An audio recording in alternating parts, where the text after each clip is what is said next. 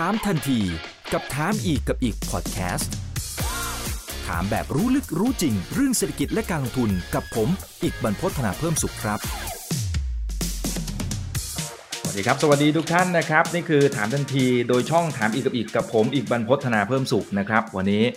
เรียนเชิญ 2 ท่านมานะครับมาร่วมถกมาร่วมแลกเปลี่ยนข้อมูลซึ่งกันและกัน แล้วก็มอบความรู้ดีๆให้กับนักลงทุนทุกท่านนะครับ วันนี้รับเกียรติจากคณะของดรบุญธรรมรัจิตพินโยเลิศนะครับที่ปรึกษาประธานเจ้าหน้าที่บริหารบริษัทหลักทรัพย์จัดการกองทุน V จำกัดนะครับและก็พี่เอสอ่าสวัสดีนะครับ สวัสดีครับ ดรบุญธรรมนะครับ แล้วก็พี่เอสครับ คุณกรพัฒน์วรเชษฐ์ผู้อำนวยการฝ่ายวิจัยและบริการการลงทุนกลยุทธ์การลงทุนจากบริษัทหลักทรัพย์โนมระพัฒนาสินครับ สวัสดีครับพี่เอสครับ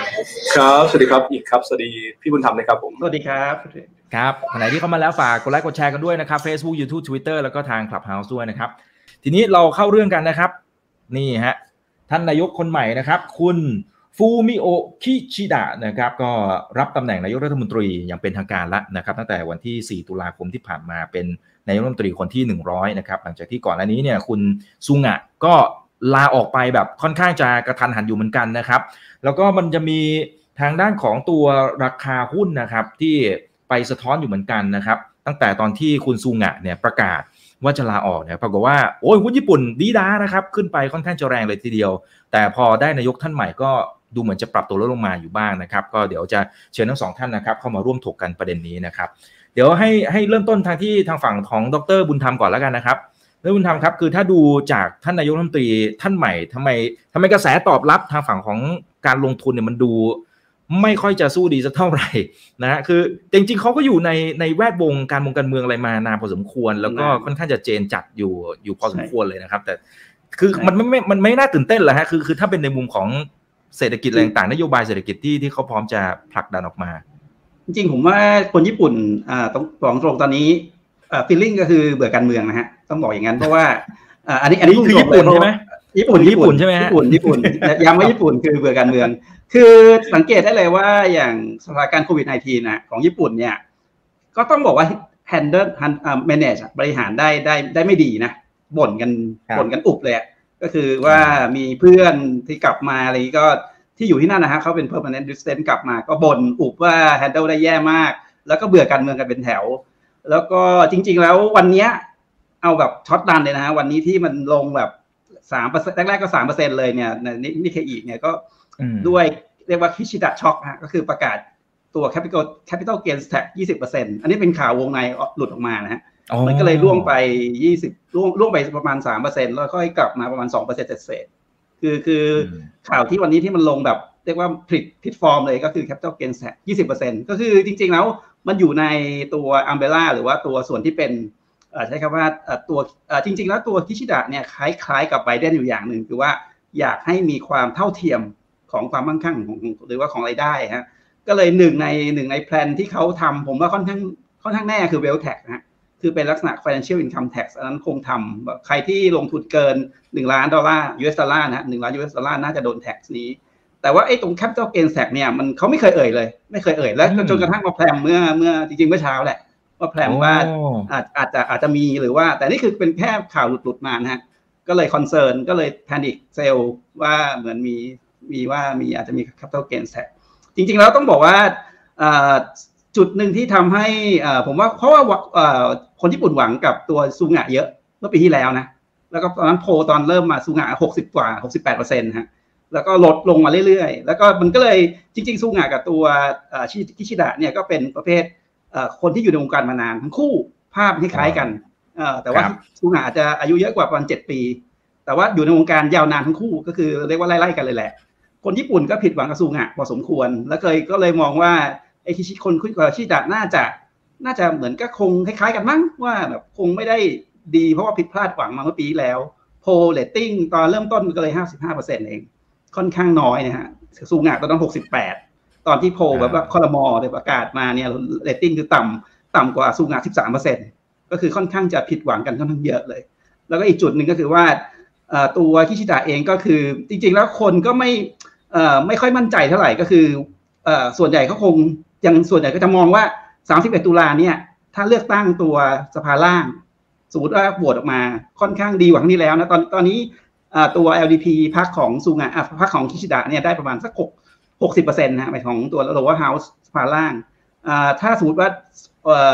เลือกตั้งแล้วได้เยอะกว่า 60%เนี่ยคือคือค่อนข้างเรียกว่ามีความนิยมเยอะเนี่ย ซึ่งจะต้องบอกปัจจัยหลักเลยนะฮะที่วันที่3เป็นตุลาจะโหวตได้ดีไม่ดีอยู่ที่การที่ชิดะจะสามารถที่จะบริหารจัดการโควิด -19 ในเดือนนี้หนึ่งเดือนเต็มๆเนี่ยดีดีดีหรือไม่ดีแค่ไหน ซึ่งซึ่งจริงๆไอ้จุดนี้แหละคือจุดจุดหลักเลย ถ้าโควิด -19 ของญี่ปุ่นเดือนนี้ บริหารจัดการได้ได้ดีขึ้นมาเยอะเนี่ย มีแนวโน้มว่าคิชิดะน่าจะชนะการเลือกตั้งในช่วงปลายเดือนนี้ได้ได้ได้ค่อนข้างเยอะกว่า 60%ซึ่งตรงนี้คือจุดที่ถ้าถ้าจะเป็นจุดดีสำหรับตลาดทุนก็คือว่าเอ่อคิชิดะต้องชนะต้องทำโควิด -19 ให้ดี บริหารจัดการให้ดีในเดือนนี้ แล้วก็เพื่อที่จะหวังผลเลือกตั้งในปลายเดือนนี้ให้เขา LDP ได้เยอะกว่าเดิมประมาณ 60%ของของตัวทั้งหมดนะครับ อีกจุดหนึ่งซึ่งทำให้ค่อนข้างจะกังวลอย่างนี้คือว่าตัวคิชิดะเองเนี่ยค่อนข้างประกาศชัด ชัดพอสมควรนะว่า จะขึ้นค่าจ้างจะขึ้นค่าจ้าง ขึ้นค่าจ้างเวชตรงเนี้ยมันเขาขึ้นได้สำหรับคนที่เป็น public sector ก็คืออาจารย์พวกข้าราชการเนี่ย แต่ว่าเขาเหมือนกับอยากจะเป็นการขึ้นตรงนี้เพื่อที่จะกดดันให้ตัวบริษัทเอกชนขึ้นตามเนี่ย ตรงนี้ก็เลยทำให้มีจุดหนึ่งก็คือทำให้ตัวตลาดมองว่าในภาวะภายใต้ภาวะแวดล้อมที่ตัวต้องบอกคอมพิวไพรส์ฮะราคาสินค้าโภคภัณฑ์ซึ่งญี่ปุ่นมีอินพุตนะฮะ เรียกว่าต้องนำเข้าสินค้าโภคภัณฑ์อยู่พอสมควรเนี่ย ตัวตัวตัวมันปีเป็นค่าค่าใช้จ่ายที่กดดันตัวบริษัทในตลาดอยู่แล้วเนี่ย ยังมีตัวค่าจ้างที่โดนที่มีแนวโน้มว่าจะถูกเรียกว่ากึ่งกึ่งนะฮะกึ่งกึ่ง pressure จากตัวตัวคิชิดะที่จะขึ้นค่าจ้างกับตัว Public Sector เนี่ย มันก็เลยทำให้ตลาด concern ตรงนี้อยู่อีกจุดหนึ่ง มันก็เลยรวบรวมมันเลย คือคิชิดะดูเหมือนจะเป็นช้อยส์ที่จริง ๆ ต้องบอกว่าดูดู ดูน่าสนใจเพราะว่าเหมือนว่ามีความจริงๆมีความคล้ายไบเดนมากเลยนะ ถ้าไปดู policy ของคิชิดะกับไบเดนมีความมีความคล้ายกันมาก แล้วก็ดูแล้ววัยก็ไล่ๆกันไบเดนก็เจ็ดสิบสี่ตัวตัวคิดแบบประมาณหกสิบห้ายังก็อยู่ในวัยที่เรนซี่ก็ไม่ได้ต่างกันมาก ก็เลยดูแล้วดูเหมือนน่าจะน่าน่าดีแต่ว่าด้วยความที่ความเบื่อการเมืองของญี่ปุ่นคนญี่ปุ่นฮะแล้วก็รวมถึงโควิดในทีที่จัดการได้ไม่ค่อยดีเลยในในปีนี้แล้วก็รวมถึงตัวผิดหวังกระสุงะมาด้วยในปีที่ผ่านมา รวมรวมรวมรวมก็เลยทำให้ความตื่นเต้นเนี่ยมันก็เลย drop ลง ทีนี้คุยคุยคุยกับคุณอีกเมื่อวันอาทิตย์วันอาทิตย์ใช่ไหมว่าว่าอยากจะรอนิดนึงคืออยากรอประกาศคอรมอซึ่งก็ต้องบอกว่าประกาศมาเนี่ยยุงยกตัวอย่างคนที่เป็นเบอร์สองนะฮะเบอร์สองของของของตัวคอรมอญี่ปุ่นก็คือรัฐมนตรีคลังก็คือคุณชิตุสุซูซูกิจริงๆคนนี้เป็นลูกของถ้าอาจไม่แน่ใจว่ารู้จัก เซนโกะซูซูกิเปล่าเป็นนายกที่ดังมากนะยุค 80 ยุคต้น 80 คนที่เป็นลูกชายก็ก็ก็ผิดหวังนะ เพราะว่าเป็นคนที่ต้องบอกว่าอยากจริงผมว่าตลาดอยากได้คนที่ว้าวกว่านี้คือน่าจะน่าคือคนนี้เขาไม่ได้คือเขาได้มา เพราะว่า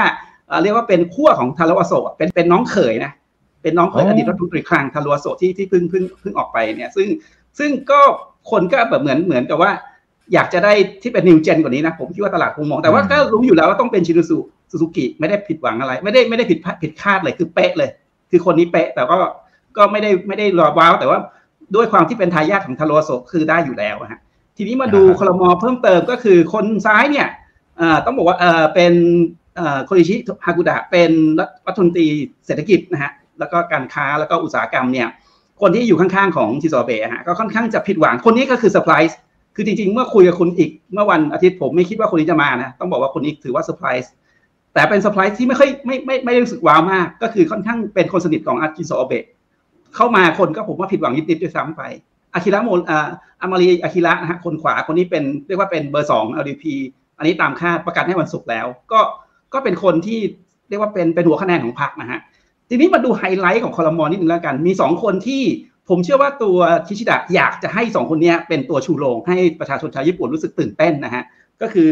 คนซ้ายก็คือเป็น ทั้งคู่เนี่ยอายุ 40 กว่า 40 กลางๆ ทั้งคู่ ซึ่งเป็นครั้งแรก ๆ นะ ที่คอรมอญี่ปุ่นมีคนอายุ 40 กว่าเข้าไป คนซ้ายนี่ก็คือตัวคุบายาชิเป็นรัฐมนตรีเป็นรัฐมนตรีกระทรวงความมั่นคงทางเศรษฐกิจเป็นเป็นกระทรวงใหม่ด้วยนะ เพื่อที่จะมาทำลักษณะที่ว่าเอาพวกฐานการผลิตที่เป็นลักษณะ sensitive กับตัวเรียก supply disruption นะฮะพวกพวกยารักษาโรคพวกโควิด หรือว่าเป็นพวก rare earth อะไรต่างๆที่เป็น semiconductor เอากลับมาญี่ปุ่นให้หมด แล้วก็รวมถึงการเจรจากับจีนทางการค้าก็อยู่ในภายใต้กระทรวงนี้ ก็เป็นโคบายาชิก็เป็นจบฮาร์วาร์ดนะครับ แล้วก็เป็นเรียกว่าเรียกว่าเป็นคนที่ผิดคาดเลย อันนี้เขากะดึงมาเพื่อความwow ของชาวญี่ปุ่น แต่ก็ไม่ไม่มากเท่าไหร่นะคนก็ไม่อยู่ญี่ปุ่นก็ impress แหละ แต่ก็ไม่เนื่องจากอาจจะว่ามีจุดด้อยค่อนข้างเยอะในคอรมอก็ได้ แต่คอรมอชุดนี้เป็นชุดใหม่มากนะ new face อยู่ 13 คนจาก 20 เป็นคนเป็นคอรมอที่ค่อนข้างใหม่ แล้วก็คนขวาก็คือตัวรัฐมนตรีดิจิทัล คนนี้ก็ 40 กว่าเหมือนกันคาเรนมาชิมุระส่วนใหญ่คาเรนมาชิมุระเนี่ยก็เป็นเรียกว่าเป็นตระกูลนักการเมืองเลย เป็นลูกหลานสาวของอดีตนายกโยชิดะโยชิเดะนะฮะคือส่วนใหญ่ญี่ปุ่นจะคล้ายๆว่ามีเป็นเครือญาติหมด แล้วก็ท้ายสุดนะครับ คนที่มาแทนตัวทาโรโนทาโรโคโนะซึ่งเป็นเรียกคู่ชิงดำกับพิชิดะเมื่อวันเมื่อวันวันศุกร์ที่ผ่านมา ก็ถูกแทนโดยโนริฮอริชินะฮะ คนนี้ก็50กลางๆ ก็เป็นคนที่สำคัญมากนะฮะถ้าเขาทำตัวกระทรวงวัคซีนได้ดีเนี่ยตัวคิชิดะก็น่าจะมีเสียงค่อนข้างเยอะดังนั้นคีย์มันอยู่ที่คนคนนี้เหมือนกันผู้หญิงท่านนี้ก็คือเป็นเรียกว่าเป็นเป็นเด็กภายใต้คอนโทรลของตัวคิชิดะก็คือคนเด่นๆเนี่ยประมาณ5-6คนก็ภาพรวมคือตัวกระทรวงส่วนใหญ่เนี่ยคาดคาดการถูกเกือบหมด ยกเว้นอาจจะมีรัฐมนตรีตัวต้องมีรัฐมนตรีเศรษฐกิจการได้การค้าที่ผิดคาดนิดหน่อย แต่ก็ไม่ได้ผิดคาดแบบเชิงลบนิดๆนะฮะ แล้วก็มีสองคนที่เป็น 40 กลางๆ ซึ่งก็ต้องบอกว่าเป็นครั้งแรก ๆ ที่มี 40 กว่าเข้ามา แล้วก็เป็นมีผู้หญิงอยู่ 3 ท่าน แล้วก็เป็นนิวเฟสอยู่ 13 ท่านครม.ไม่ได้ขี้เหร่นะ แต่ด้วยความที่ว่าคนญี่ปุ่นคงจะเบื่อมากอะคือรู้สึกว่ามันมันมันคงเขาคาดหวังได้ คือมันผิดหวังหลาย ๆ อย่าง ก็เลยมองออกมาค่อนข้างซบซบเซาพอสมควรเรื่องตลาดหุ้น แต่ว่าจุดจริง ๆ ตลาดหุ้นที่มันลงก็คือเรื่องตัว capital gain tax อะยี่สิบเปอร์เซ็นต์ซึ่งซึ่งซึ่งหลุดออกมาเมื่อเช้ามืด แล้วก็ทำให้หลายๆคน concern แล้วก็ panic sell กัน แล้วก็ช่วงบ่ายกลับมาได้ก็ด้วยการแรงซื้อของตัว ETF ของธนาคารกลางญี่ปุ่น ประมาณ 1.3 billion ดอลลาร์นะฮะแล้วก็ซื้อกลับมากลับเด้งกลับมาได้ประมาณ 1%ปิดที่ประมาณลบลบ2%นะฮะแล้วก็ Topix ประมาณ1%กว่าๆอันนี้คือภาพเรื่องของการเมืองครับผมอ่าครับได้ครับเดี๋ยวเดี๋ยววกกลับมาในมุมของเศรษฐกิจนะครับ ขอไปที่ทางฝั่งของพีเอสนะครับ พีเอสอยู่โนมุระนะครับ ซึ่งจะว่าไปคือก็ก็คือญี่ปุ่นน่ะนะฮะเพราะฉะนั้นน่าจะน่าจะได้ข้อมูลนะครับ จากทางฝั่งของทางนู้นนะครับ แล้วก็น่าจะให้ข้อมูลแชร์กับพวกเราได้เป็นอย่างดีเลยนะครับนะเท่าเท่าที่ดูข้อมูลต่างๆเนี่ยนะฮะคือถ้าเป็นทางฝั่งของนักวิเคราะห์ของโนมูระเองเนี่ยเขามองประเด็นนี้ยังไง มันมันจะกลายเป็นจุดเปลี่ยนครั้งใหญ่เลยไหมฮะสำหรับทั้งในมุมของเศรษฐกิจแล้วก็การลงทุนหรือว่าเฉยๆชิวๆก็ไม่ได้มีอะไรนะฮะ ครับ ก็ก็ต้องบอกว่าจริงๆดรบุญธรรมได้พูดไปแล้วนะครับว่าภาพของตัวความคาดหวังตลาดเองเนี่ยจริงๆเขาไม่ได้มองนะครับคุณฟูมิโอคิชิดะว่าจะเข้ามาเป็น leader ของพรรค LDP นะครับจริงๆความคาดหวังเนี่ยคือคุณทาโร่โคโนะนะครับ เพราะว่านโยบายโดยรวมเนี่ยมันไม่ได้มีความเขาเรียกอะไรอะมีจุดที่แตกต่างนะครับจากคุณซึงะค่อนข้างเยอะนะครับคุณซึงะเนี่ยช่วงที่คะแนนนิยมลดลงเนี่ยนะครับ เราเห็นเลยว่าเกิดจากอะไรบ้างหนึ่งก็เรื่องบริหารจัดการโควิดในทีสองคือเดินหน้าจัดโอลิมปิกนะครับ ซึ่งจริงๆสวนความรู้สึกของคนญี่ปุ่นโดยส่วนใหญ่นะครับ แต่คุณทาโร่โคโนะเนี่ยเขาจะมีมุมมองที่แตกต่างเพราะฉะนั้นตลาดเองเนี่ยคาดหวังอะไรใหม่ๆเข้ามา แต่พอมันกลายเป็นตัวฟูมิโอคิชิดะก็เป็นจุดที่ผมคิดว่าตลาดเรียกว่า sell on fact หรือว่าผิดหวังเล็ก ๆ ได้นะครับ ในเรื่องตัวภาพของตัวผู้นำคนใหม่ ซึ่งอาจจะไม่ได้ว้าวอย่างที่ พี่บุญธรรมพูดไปนะครับ ถามว่าโนมูระมองยังไงจริงก่อนนั้นเนี่ยโนมูระมองอยู่แล้วแต่แรกเลยนะครับว่าท้ายที่สุดเนี่ยนะครับ leader ของ LDP นะครับคือคาดการณ์ก่อนหน้าที่จะชิงดำกับประสุว่าจะเป็นตัวฟูมิโอคิชิดะอยู่แล้วนะครับก็ถือว่าโนมูระเองก็ค่อนข้างมั่นใจมากๆคิดว่า คุณคิชิดะเนี่ยชนะแน่ๆพอเข้ามาเนี่ยนะครับ ถามว่าจากจุดเนี้ยนะครับภาพของการลงทุนมันควรจะเป็นยังไง จริง ๆ แล้วเนี่ย ในแง่ตลาดเองนะครับ ในแง่ตลาดเองนะครับ อีกจริงๆ ตามปกติเนี่ยนะครับ ถ้าดูในสไลด์หน้าสี่นะถ้าอีกดูก็จะเห็นภาพว่าตลาดหุ้นญี่ปุ่นเองเนี่ยนะครับ ก่อนการเลือกตั้งนะครับ ส่วนใหญ่จะขึ้นนะครับ ขึ้นโดยเฉลี่ยประมาณสักหกถึงเจ็ดเปอร์เซ็นต์นะครับ แล้วถ้าเกิดเราไปดูในเรื่องตัวทิศทางของอินฟลูเนี่ยนะครับ ส่วนใหญ่แล้วเงินก็เข้าด้วยนะครับ ก่อนการเลือกตั้งประมาณสักเจ็ดสัปดาห์นะครับ เมื่อกี้ย้อนกลับไปนะครับ ภาพของตัวตลาดขึ้นขึ้นมาสักสองถึงสามสัปดาห์โดนเทคสัปดาห์นี้ก็มาสักสี่สัปดาห์ จริงแล้วแรงคาดหวังบวกนะครับต่อตลาดหุ้นญี่ปุ่นเองจริงๆถามว่าหมดไปไหมเราคิดว่ายังไม่ได้หมดไปนะครับเพียงแต่ว่ากลับมาที่ตัวนโยบายนะครับกับที่นโยบายของตัวคุณคุณโยกคิชิดะเองเนี่ยถามว่าถ้าอีกดูเนี่ยนะครับ three policy เนี่ยมันมีอะไรว้าวไหม มันเป็นกรอบ structure นะครับ กว้างๆ ซึ่งยังไม่ได้ลงรายละเอียดอะไรมากมาย ไอ้นี่แหละผมก็เป็นตัวแปรหนึ่งที่ทำให้นักทุนเองเนี่ยยังไม่แน่ใจว่าเอ๊ะนโยบายโดยรวมเนี่ยนะครับซึ่งก็คาดว่าจะคล้ายๆกับคุณซึ่งอะนะครับต่อเนื่องสมูทแน่นอนนะครับมันก็ยังไม่ได้เห็นอะไรที่ที่มันแปลกใหม่หรือว่าเอ่อจะเป็น policy ที่จะขับเคลื่อนตลาดได้ได้ดีนะครับเพราะฉะนั้นโดยภาพรวมตลาดเองจะพักตัวลงมาระยะสั้นแน่ๆนะครับเพราะว่านโยบายโดยส่วนใหญ่ที่ออกมาเนี่ยยังคงเน้นในเรื่องตัวการบริหารจัดการนะครับภาวะโรคระบาดนะครับแล้วก็กรอบของการเติบโตในเชิงโครงสร้างเองเนี่ย ก็ยังเป็นภาพที่เป็นกว้างๆยังไม่ได้เห็นอะไรเด่นชัดนะครับ แต่ล่าสุดเองนะครับวันนี้นะครับเรามีการอัปเดตมุมมอง ซึ่งต้องบอกว่าค่อนข้างน่าสนใจ อาจจะไม่ได้บวกเฉพาะนะครับตัวตลาดหุ้นญี่ปุ่น แต่อาจจะบวกสำหรับตัวตลาดหุ้นเอเชียด้วยนะครับ เพราะตอนนี้นะครับภาพของตัวคุณคิชิดะเองเนี่ยกำลังมีแผนจะตัดจะตั้งกองทุนนะครับพัฒนาการศึกษานะครับวงเงินลงทุนเนี่ยประมาณสัก 10 ล้านล้านเยนนะครับส่วนนี้ต้องบอกว่าเดินหน้าแน่นะครับแล้วก็ เป้าในการสร้างผลตอบแทนเองเนี่ยนะครับประมาณสัก 4.3%นะครับโดยประมาณแล้วก็ภาพของตัวกระแสเงินต่างๆ ที่วางแผนที่จะใช้จ่ายเนี่ยนะครับเขาเริ่มมี target คร่าวๆ แล้วว่าตัว expenditure เนี่ยนะครับ target ประมาณ 3%เป็น long term นะครับ แล้วก็ในขาตัวเงินเฟ้อเองตั้งเป้าไว้ที่ 1.38%อันนี้ต้องต้องบอกว่าเริ่มเป็นภาพที่เห็นมุมมองมากขึ้นนะครับ ในส่วนตัว portfolio นะครับที่จะตั้งขึ้นตรงนี้นะครับ ถามว่า structure หลักๆ จะเป็นยังไงบ้าง กระจายการลงทุนในหุ้นโลกประมาณ 65%นะครับต้องบอกว่า 65%หุ้นทั่วโลกเนี่ยเยอะนะครับ แล้วส่วนใหญ่เนี่ยทางญี่ปุ่นเนี่ยจะลงทุนที่ไหน ส่วนใหญ่ลงทุนเอเชียครับ อันนี้ก็ผมว่าผมยกเป็นบวกกับตัวตลาดหุ้นเอเชียแล้วก็แถวบ้านเราด้วยนะนะครับ อันนี้2ก็จะเป็นตัวพันธบัตรประมาณสัก 35%นะครับสัดส่วนในการลงทุนในหุ้นญี่ปุ่นนะครับเขาจะลงทุนมาเท่าไหร่ประมาณสัก 1.18 จนถึง 1.48 ล้านล้านเยนนะครับ อันนี้ก็จะ boost ตัวตลาดหุ้น TOPIX เนี่ยนะครับปรับตัวขึ้นได้นะนะครับในเบื้องต้นเราคิดว่า range ประมาณสัก 4.6 ถึง 5.9%ที่ทางรัฐ estimate ว่าจะเป็น upside ที่อาจจะมีการ push ขึ้นไปนะครับนี่ก็เป็นภาพที่อยากจะได้เรียนว่าจริงๆเนี่ยทุกๆการเปลี่ยนแปลงของตลาดญี่ปุ่นนะครับมันจะมี structure ใหม่ๆ ที่จะค่อยๆ พัฒนาอยู่เสมอนะครับเพราะฉะนั้นอาจจะค่อยๆจับตาดูนะครับว่า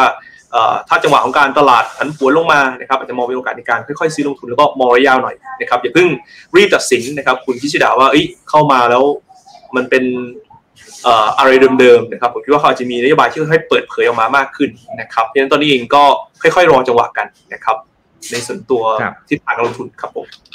แต่ถ้ามันมีภาษีที่ที่แพมๆออกมานะครับ เหมือนที่ดรบุญธรรมได้เรียนไปเมื่อสักครู่นี้เนี่ยถ้าถ้ามันเป็นอย่างนั้นจริง ๆ เนี่ย อย่างนี้มันความน่าสนใจในการลงทุนมันก็น่าจะหายไปเยอะพอสมควรนะพี่เอสครับ จริงๆเรื่องตัวภาษีเนี่ยใช่ตัวภาษีเนี่ยต้องบอกเลยถ้าออกมาจริงๆเนี่ยนะครับก็จะทำให้ตลาดเองต้องมีการปรับฐานลงอีกโดยเฉพาะภาพวันนี้เนี่ยครับ ถามว่าตลาดแน่ใจไหมว่ามันลงมาจากเรื่องอะไรนะครับผมคิดว่าตลาดเองอาจจะไม่ได้ยังยังไม่ได้เห็นประเด็นที่ที่ดรมาทำพูดด้วยนะครับ อาจจะมองในเรื่องตัว เป็น profit taking ลงมาก่อนนะครับจากภาพ policy ที่อาจจะคล้ายเดิมอาจจะไม่มีอะไรตื่นเต้นใหม่ๆเข้ามานะครับผมคิดว่าเป็นเป็นมุมนั้น แต่ถ้าเกิดมีนโยบายเรื่องตัว capital gain tax จริงเนี่ยก็ต้องบอกว่าตลาดปรับฐานแน่ๆนะครับถ้าประกาศเนี่ยก็ลงอีก4% 5%น่าจะเห็นนะครับโดยโดยโดย average แล้วหลังจากนั้นเองเราก็เคยเห็นแล้วนะครับว่าภาพของการลงทุนโดยส่วนใหญ่นะครับก็จะมองในเรื่องตัวภาพระยะยาวไปว่า ท้ายสุดเศรษฐกิจญี่ปุ่นจะบูตขึ้นมาไหมนะครับทำได้ดีมากนะก็เหมือนตลาดหุ้นอเมริกานะครับเวลาเรื่องนี้เข้ามาเนี่ยก็จะแบบผ่านสักวันสองวันโดยประมาณครับครับครับได้ครับอ่าเดี๋ยวเดี๋ยวกลับมาอีกทีนะครับพี่เอสอ้าวดรวุณธรรมครับ ตอนนี้สิ่งที่ถือว่าเป็นความท้าทายหลักๆ ของเศรษฐกิจญี่ปุ่นที่ท่านนายกท่านใหม่เข้ามาเนี่ยต้องปวดหัวแน่นอนเนี่ยมันพอจะ list ออกมาเป็นข้อๆเนี่ยน่าจะน่าจะมีอะไรบ้างฮะ ที่น่าปวดหัวเดี๋ยวแตะประเด็นของคุณเอสนิดนึงพอดีว่าไอ้ที่แพลมมามันเป็นเป็นเป็นจะจะบอกว่ามันเป็นข่าวเรียกว่า secondary source ฮะคือเหมือนกับว่าได้ยินมาว่าจะเป็นอย่างนั้น ซึ่งซึ่งซึ่งมันสอดคล้องพอดีกับเรื่องของคล้ายๆ มันมีเรื่อง financial income tax มาอยู่แล้วไอ้ capital gains tax มันก็คือถ้าไปพูดนิดนึงก็มันไปมันล้อไปทางเดียวกัน คนก็เชื่อง่าย แต่เป็น secondary source มันมันก็เลยมันก็เลยค่อนข้างไปค่อนข้างไกลไปสามเปอร์เซ็นต์นะฮะประมาณนั้นโอเคเดี๋ยวรอเดี๋ยวรอเป็นทางการ เดี๋ยวรอเป็นทางการแล้วโอกาสที่จะประกาศผมว่าน้อยนะครับไอตัวตัว capital gains tax แต่มันเป็นหลุดออกมามันก็เลยกลายเป็นประเด็นไปเอ่อผม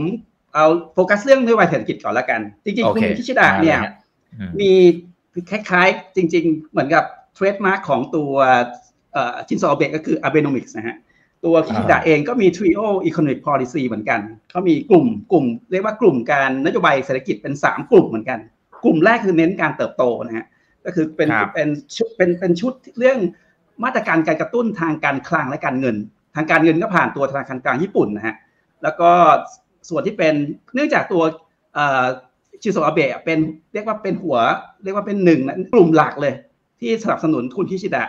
อาเบโนมิกส์ก็เลยต้องไปต่อแน่ๆ เพราะว่าเป็นกลุ่มหลักในการหนุนคิชิดะ แล้วก็ท้ายสุดก็คือเรื่องของ free trade นะฮะตัวตัวลักษณะของเจรจาทางการค้ากับ US แล้วก็เอเชียเนี่ย free trade zone พวกฟรีเอ่อ FTA เนี่ยก็ยังยังค่อนข้างคึกคักเรียกว่าเข้มแข็งเหมือนเดิม แล้วก็รวมถึงส่วนที่เป็น Quad ด้วยนะฮะก็ยังยังยังจับกลุ่มกับส่วนที่เป็นออสเตรเลียตัวเกาหลีใต้อินเดียแล้วก็ญี่ปุ่นจับร่วมมือกับตัวอเมริกา อันที่สองก็คือกลุ่มที่เรียกว่าเมื่อกี้อาจจะคุณเอ็ดก็ได้พูดนิดนึงละก็เรารวมถึงผมด้วยก็คือเรื่องของความเท่าเทียมของของรายได้ความหรือหรือเรื่องเรื่องของความมั่งคั่งนะฮะโดยที่ส่วนส่วนหนึ่งก็คือว่าชิชิดะก็คืออย่างที่เกิดไว้คือจะมีการขึ้นค่าจ้างของ Public Sector นะฮะแล้วก็รวมถึงนโยบายด้าน เรียกว่าพยายามที่จะกระจายความมั่งคั่ง ซึ่งตรงนี้ จะมีเซตเรียกว่ามีคนอีกคนหนึ่งอะ ซึ่งยังไม่ได้รีคูดมา ซึ่งจะเป็นคนหลักเลยในการนำทีมเรื่องของ wealth distribution policy กลุ่มคือเป็นเป็นเป็นคีย์หลัก ซึ่งจะกระจายรายได้นะอันนี้อันนี้อันนี้ยังเป็นคำถามอยู่เหมือนกัน แล้วก็ท้ายสุดก็คือ SME focus อันนี้คือเกลี่ยไปให้กับคนได้ทุกๆ กลุ่ม อันท้ายสุดก็คือเรื่องของความรักชาตินะเป็น nationalism ซึ่งส่วนที่เป็นของคุณคิชิดะก็คือว่า ตั้งเป็นกระทรวงตัวความมั่นคงทางเศรษฐกิจ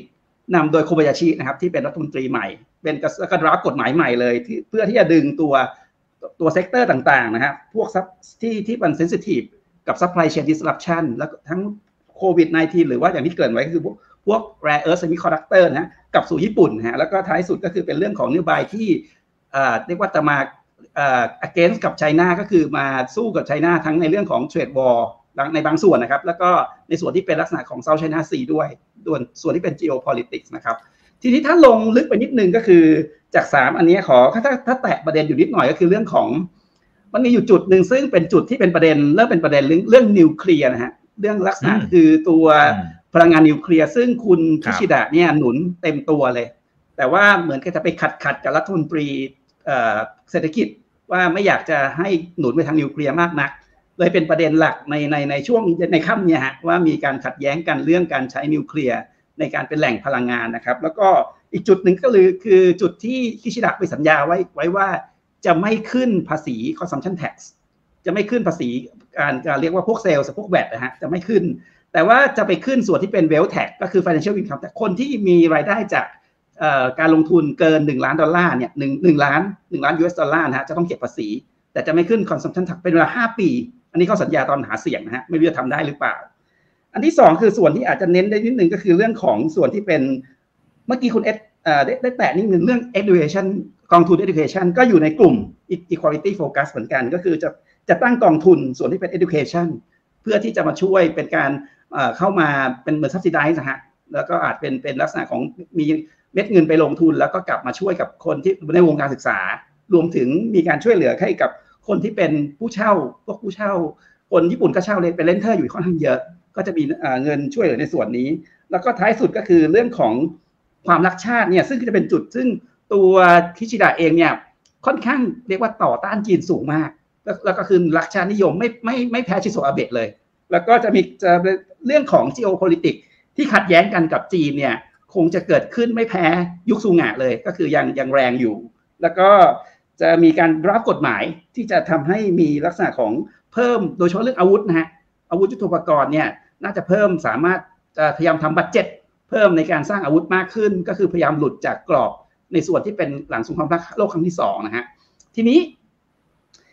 จริงๆ ผมเอารูปอ่าสไลด์เรื่อง Third Arrow ของชิโซอาเบะมาเมื่อ อันนี้ประมาณ 4-5 ปีที่แล้วละคือ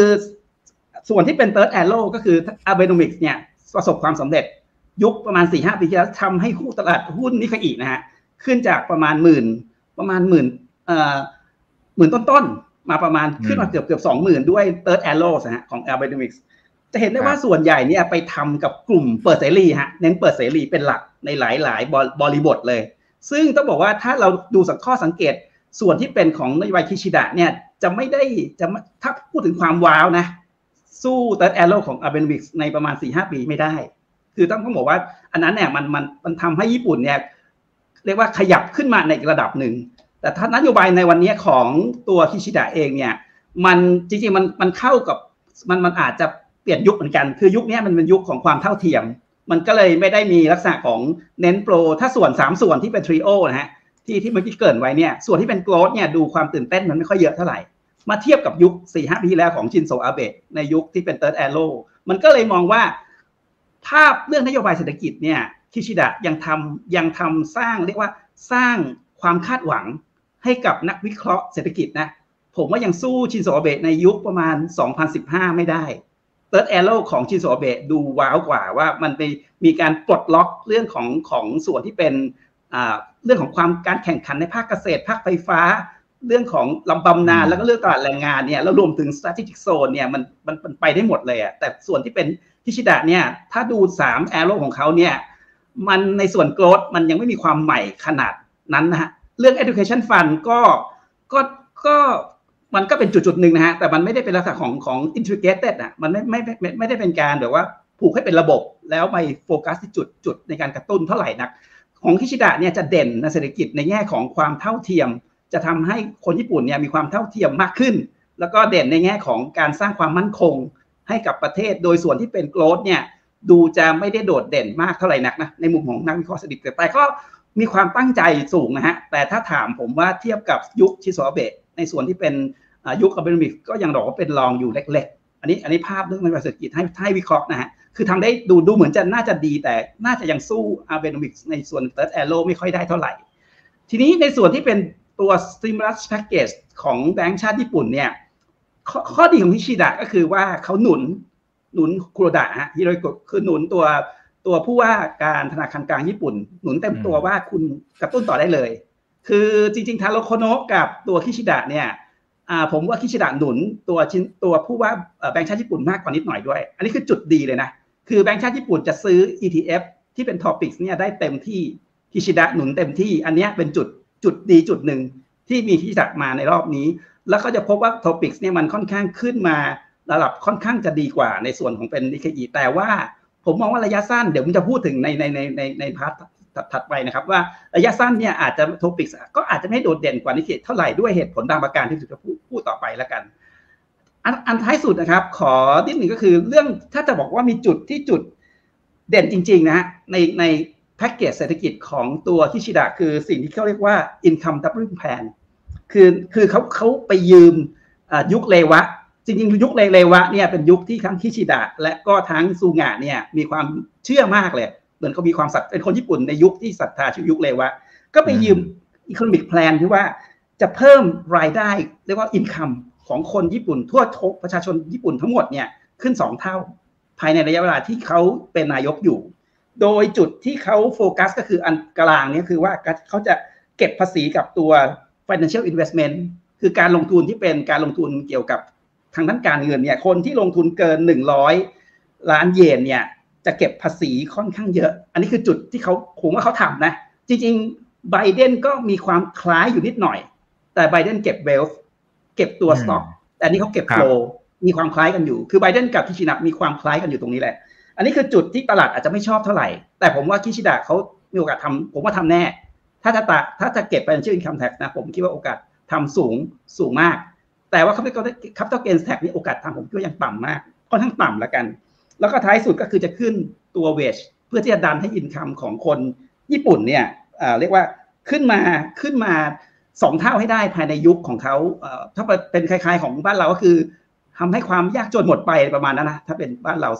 ที่เราได้ยินบ่อย ๆ อันนี้คือภาพมาตรการทางเศรษฐกิจนะครับ ผมก็เกินนิดนึงในเรื่องของตัวเศรษฐกิจภาพเศรษฐกิจญี่ปุ่นละกัน IMF จริงๆ IMF วันนี้ก็ประกาศตัวเลขล่าสุดละกำลังประกาศอยู่เลยแหละ อันนี้คือของจุลายนะฮะก็ญี่ปุ่นก็คือต่ำสุดของตัวตัวตัวตัว developed market ประมาณสักประเทศพัฒนาแล้วอืมประมาณสามเปอร์เซ็นต์ประเทศพัฒนาแล้วครับ ก็คืออยู่ประมาณสามเปอร์เซ็นต์น่ะแล้วก็จริงๆแล้ว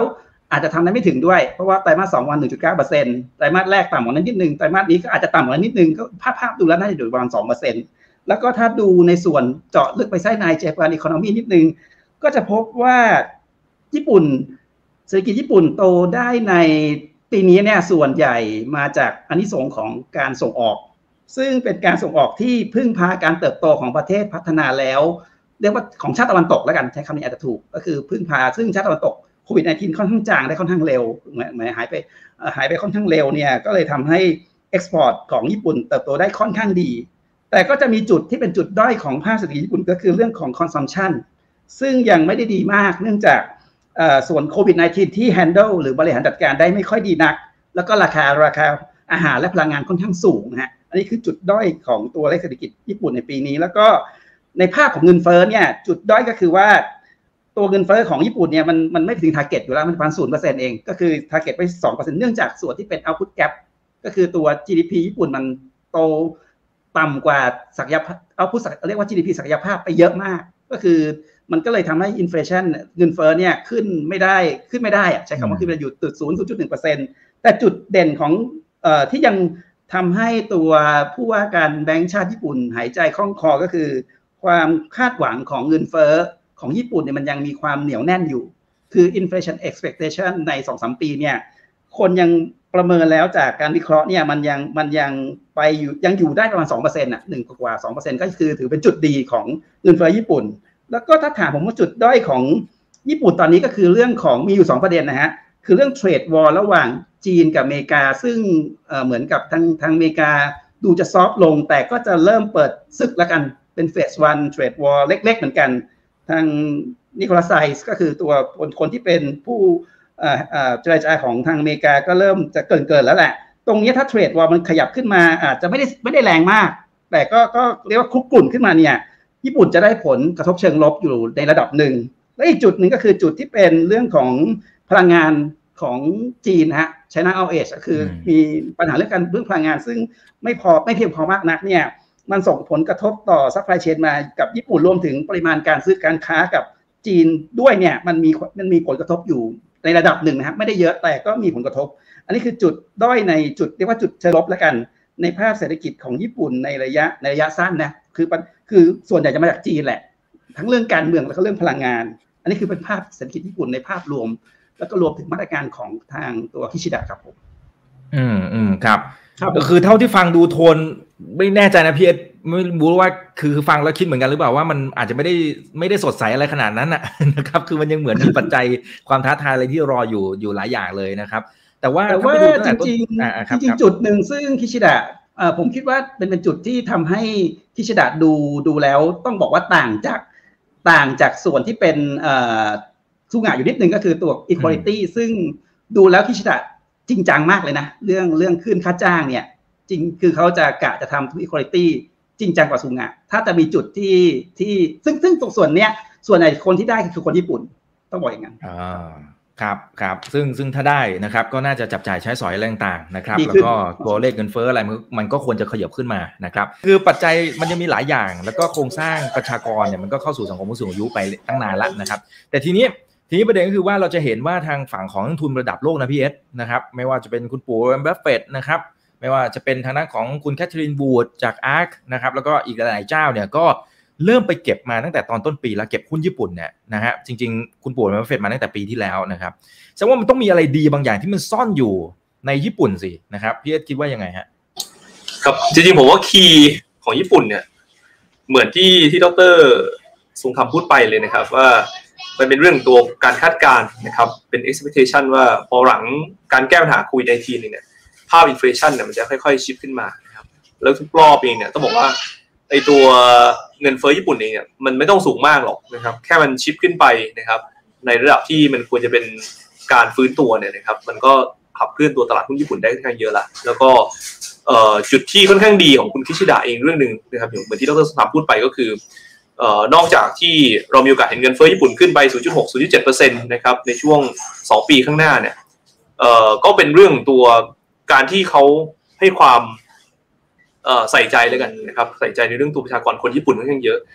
สมัยก่อนหน้านี้นะครับนโยบายเขาหลักๆเนี่ยก็ดูแลในเรื่องตัวพวกธุรกิจ SME มาโดยตลอดนะครับเพราะนั้นpro มาในข้างตัวพวกธุรกิจซึ่งเป็น small scale เนี่ยนะครับก็คงเป็นอะไรที่ ทางคุณคิชิดะอาจจะให้ความสำคัญมากขึ้น เพราะฉะนั้นประชาชนคนญี่ปุ่นเอง อาจจะมีภาพที่ผมคิดว่าในยุคใหม่เนี่ยอาจจะมีความสุขมากขึ้นนะครับเล็กๆนะครับจากความที่มีนโยบายที่ค่อนข้างจะเท่าเทียมกันในหลายด้านเข้ามานะครับในส่วนตัวขา investor เองเนี่ยถามว่าเขามองในแง่มุมไหนบ้างแน่นอนครับคือเศรษฐกิจรอบนี้เนี่ยทุกประเทศเองมันมีตีมคล้ายกันก็คือเรื่องตัวนโยบายการคลังที่จะเข้ามาฟื้นฟูเศรษฐกิจนะครับหลังโควิด -19 แน่ๆแล้ว คือถ้าดูคาดการณ์ของรับปีหน้าเนี่ยที่ดรทองคำก็ก็บอกว่า GDP ของประเทศพัฒนาแล้วเองในปีหน้าอาจอยู่ที่มาสัก 4.4%นะครับ แต่ทางรัฐมองว่าปีหน้าเองญี่ปุ่นเองอาจจะโตได้ 4.7%นะครับ ก็ต้องบอกว่าก็เป็นจุดที่อาจจะเร่งตัวขึ้นนะครับ above กว่าตัวค่าเฉลี่ยของตัว advanced economic ได้ อันนี้ก็ต้องบอกเป็นภาพที่ค่อนข้างดี ก่อนที่จะแผ่วลงในปี 2010 2023ฉะนั้นถ้าเป็นภาพแบบนี้นะครับ โมเมนตัมของตลาดเองเนี่ย หลังจาก set up นะครับเห็นหน้าตาของตัวรัฐมนตรีนะครับแล้วก็นโยบายต่างๆเข้ามาเนี่ยอะไรที่มันใหม่ผมคิดว่ามันก็จะเป็นตัวที่มีโอกาสซ่อนอยู่นะครับทางโนมูระเองมีการประเมินนะครับว่าในแง่ตัว industry เนี่ยนะครับที่มักจะได้รับประโยชน์เชิงบวกนะครับจากโครงสร้างนโยบายซึ่งต่อยอดนะครับหลังการเลือกตั้งนะครับในแต่ละรอบเนี่ยนะครับก็จะเห็นว่าจริงๆแล้ว sector ญี่ปุ่นเองเนี่ยนะครับจะค่อนข้างซ้ำๆนะครับ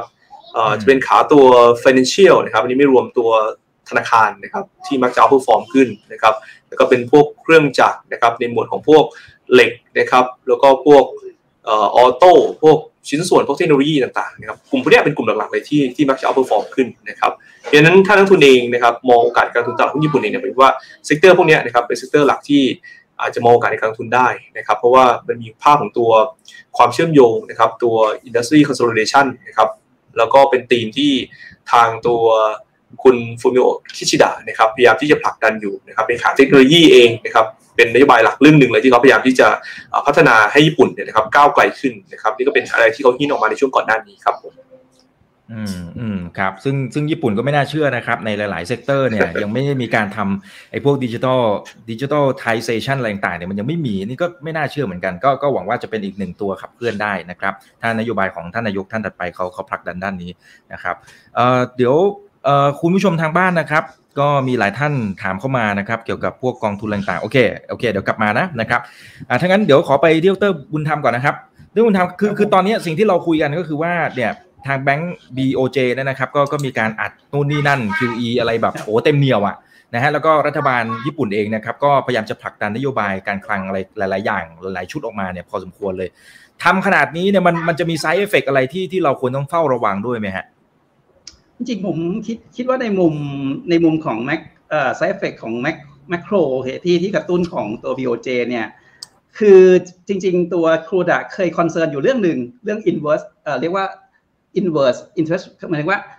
การลดดอกเบี้ยไปเยอะๆลบนานๆเนี่ยจะทำให้แบงก์ขาดทุนในที่สุดตัว interest margin จะติดลบ อันนี้คือตัวคุรดะเคยเชื่อประมาณ 4 ปีที่แล้ว แล้วมันไม่เกิดขึ้น ถ้าจะมี side effect คือเรื่องนี้เรียกว่า reversal of interest rate margin ซึ่งมันไม่เกิดขึ้นจริงนะฮะต้องบอกว่าอย่างนั้น แล้วก็มันมันเป็นจุดที่ที่เอ่อคือต้องบอกว่าตอนนี้ญี่ปุ่นต้องกระตุ้นให้หลุดมากกว่า ที่จะกังกังวลเรื่อง side effect อันนี้ภาพภาพเรื่องแมกโรนะต้องผมว่า คนส่วนใหญ่จะมองอย่างนั้น แล้วก็มันเขาตัวเบลเจก็พยายามจะ study นะ ว่าจะมี side effect อะไรบ้าง ส่วนใหญ่เนี่ย มองว่ากระตุ้นน้อยไป งานงานส่วนใหญ่แล้วก็ส่วนใหญ่จะเป็นเจ็ดหนึ่งด้วย คือคงคงเรื่อง policy เรื่องนโยบายการการเงินแบบแบบผ่อนคลายเนี่ย มันจะมีคนค้านว่าต้องกระตุ้นเพิ่มหนึ่งถึงสองคนตลอด มันก็คือตัวตัวญี่ปุ่นเนี่ยทางการญี่ปุ่นน่าจะกระตุ้นเน้นเรื่องการกระตุ้นให้เยอะขึ้นมากกว่าที่จะที่จะที่จะเรียกว่าลดชะลอการกระตุ้น เอ่อขอข้ามเป็นเรื่อง sector นิดหนึ่งแล้วกันพอดีเมื่อกี้คุณเอสได้ได้ครับเอาเลยแปะแปะคือจริงๆผมผมมองว่าคล้ายๆกับที่คุณเอสได้เกริ่นไปสักครู่นะครับว่าเอ่อคิชิดะเขาชอบค่อนข้างจะชอบเทคโนโลยี ก็คือเมื่อก่อนที่เราจะไลฟ์กันเนี่ยคิชิดะเพิ่งทวิตเตอร์ทวิตอะไรว่าชื่นแสดงความยินดีกับคนที่ได้ Nobel Prize ชาวญี่ปุ่นสาขาฟิสิกส์ไปเองนะฮะก็คือเขาชอบเทคโนโลยีมาก ก็เลยก็เลยผมเชื่อว่า high growth sector ฮะน่าจะน่าสนใจในในในช่วงนี้ก็คือเกี่ยวกับเรื่อง healthcare นะครับ ยารักษาโรค telecommunication อันนี้คือคล้ายๆกับคุณเอสเลยที่เมื่อกี้เกริ่นไว้ แล้วก็มีเรื่องของ insurance ซึ่งผมคิดว่าน่าจะใช้ AI อะไรมาช่วยได้ ผมชอบผมผมมองว่าถ้ามองญี่ปุ่นในในในตาม sector เนี่ยผมคิดว่า high growth sector สามอันนี้น่าน่าจะน่าสนใจนะครับ อันนี้คือมองประเด็นหนึ่งแล้วก็กลับมาเรื่อง ดัชนีนิดนึงละกัน พอดีทำวัดเราตัวเลขไว้นิดหน่อยอะไรเงี้ยก็ลองลองดูครับเป็นเป็นลองแชร์แชร์ดูนะครับ ผมมองว่าถ้ามองเป็นซีนารีโอเนี่ย ผมคิดว่ามันตัวคิชิดะเนี่ยมันมีเขาจะประสบความสำเร็จหรือไม่เนี่ยมันอยู่ที่การเลือกตั้งในช่วง 31 ตุลา ก็คือ lower house election สภาล่าง กับการเลือกตั้งสภาสูงนะฮะเรียกเรียกว่าคาวซิลก็คือจะเรียกว่าสภาสูงแล้วกันในช่วงกลางปีหน้าประมาณเดือนกรกฎา ถ้าเขาชนะทั้งคู่เนี่ยชนะคือตัวจะมันอยู่ในตัวคอลัมน์สีเขียวก็คือว่า ถ้าเขาชนะทั้งคู่ผมคิดโอกาส 40%นะโอกาสไม่น้อยเลยที่เขาชนะทั้งคู่ซึ่งการจะชนะสิ้นเดือนนี้อยู่ที่โควิด -19 ชัดเจนมาก แล้วก็ชนะกลางปีหน้าอยู่ที่นโยบายเศรษฐกิจในช่วงครึ่งปีอะประมาณครึ่งปีที่เขาทำจะทำได้ดีแค่ไหน ถ้าเขาทำได้ชนะสามารถชนะทั้งคู่เนี่ยมันจะทำให้ตลาดเชื่อมั่นว่าเขาอยู่ยาว ตอนนี้ตลาดมองว่าคิชิดะเนี่ยอยู่ได้ไม่เกินปีหนึ่ง ส่วนใหญ่มองอย่างนั้น คือคงไม่แค้วสูงอะมันก็เลยทำให้ตลาดเนี่ยไม่ค่อย expect คิชิดะมาก แล้วก็อีกจุดหนึ่งที่คุณเอสคือเรื่องทาโร่ โคโนะซึ่งดู fresh กว่า มีความแตกมีความใหม่กว่า ก็แต่ว่าอีกประเด็นหนึ่งจุดแต่ผมว่าจุดหลักก็คือคนมองว่าตลาดมองคนมองส่วนใหญ่มองว่าคิชิดะน่าอยู่ได้พันปีหนึ่งซึ่งถ้าเข้าชนะการเลือกตั้งทั้งทั้งสองครั้งเนี่ยความเชื่อมั่นความเรียกว่าความคาดหวังนี้มันต้องเปลี่ยนแน่นอน อย่างเต็มที่คือเขาสามารถขยับไปได้สองสามปีได้ไม่ยาก ซึ่งถ้าเป็นอย่างนั้นผมคิดว่ากำไรกับตัวเสถียรภาพเศรษฐกิจที่ดีเนี่ย EPS ที่ดีนะครับ กับตัว PE ratio ที่ดีจากสภาพเศรษฐกิจที่ดีเนี่ย น่าจะทำให้ตัวตัวหุ้นญี่ปุ่นนิเคอีนะขึ้นไปได้ประมาณสามหมื่นต้นๆเลยสามหมื่นหนึ่งสามหมื่นสองเนี่ยได้ ก็ก็ก็จากจาก PE ขึ้นแล้ว EPS ขึ้น แต่ถ้าเป็นซีเนโอที่เป็นกลางๆนะชนะแค่หนึ่งหนึ่งหนึ่งครั้ง ไม่ว่าถ้าชนะในส่วนสิ้นเดือนนี้เนี่ย ผมคิดว่าโอกาสชนะสิ้นเดือนนี้มันอาจจะไม่ยากสำหรับเขามาก เพราะว่า โควิดในที่ตอนนี้ผมคิดว่าญี่ปุ่นก็ซาลงระดับหนึ่งละการที่จะทำให้ดีกว่าเดิมเนี่ยโอกาสทำได้ค่อนข้างสูงอยู่ ผมเชื่อโอกาสที่เขาจะชนะมีมีมีมีอยู่พอสมควรเลย ถ้าเขาชนะในในในส่วนของสิ้นเดือนนี้ในสภาสภาล่างเนี่ยผมคิดว่าตลาดหุ้นญี่ปุ่นกลับไปสามหมื่นได้ไม่ยากเลย ผมคิดว่าไม่ยากเลยสำหรับสหรัฐญี่ปุ่น แล้วก็เช่นเดียวกันสภาสูงถ้าเขาชนะผมถือว่าเป็นซีนารีโอที่ว่าชนะอันใดอันหนึ่ง แต่ถ้าแพ้ทั้งคู่เนี่ยผมเชื่อว่าชิชิดะอยู่ได้ไม่เกินปีหนึ่งแน่ๆเลย ถ้าเขาแพ้หมายถึงแพ้หมายถึงว่า เลือกตั้งไปน้อยกว่าครั้งที่แล้วนะ คือที่สภาล่างเนี่ยได้ได้ไปถึงหกสิบหกสิบเปอร์เซ็นต์นะ แล้วก็ที่สภาสูงเนี่ยได้คือสภาสูงของตัว LDP ตอนนี้อยู่มีประมาณสามสิบแปดสามสิบแปดเปอร์เซ็นต์ประมาณถ้าเขาต่ำกว่าสามสิบเปอร์เซ็นต์เนี่ยผมคิดว่าเขาสอบคือไม่ผ่านอะถือว่าทำได้แย่กว่า อันนั้นเนี่ยผมโอกาสไม่ค่อยเยอะ ผมคิดว่าโอกาสมันห้าเปอร์เซ็นต์ถ้าที่จะแพ้ทั้งคู่ผมโอกาสไม่เยอะเท่าไหร่ทำได้ด้อยกว่าครั้งที่แล้วนะฮะถ้าถ้าถ้าอย่างนั้นนะเปิดโชคร้ายนะกัน ผมว่าตลาดญี่ปุ่นลงนะ ถือว่าน่าจะลงไปอีกได้ถึงมาสองถึงเจ็ดด้วย EPS กับ PE ที่มันมันมันมันมัน scaling down ลง แต่ถ้ามองในมุม strategy นิดนึงแล้วกัน ถ้าเป็นเรื่อง investment team ผมมองว่า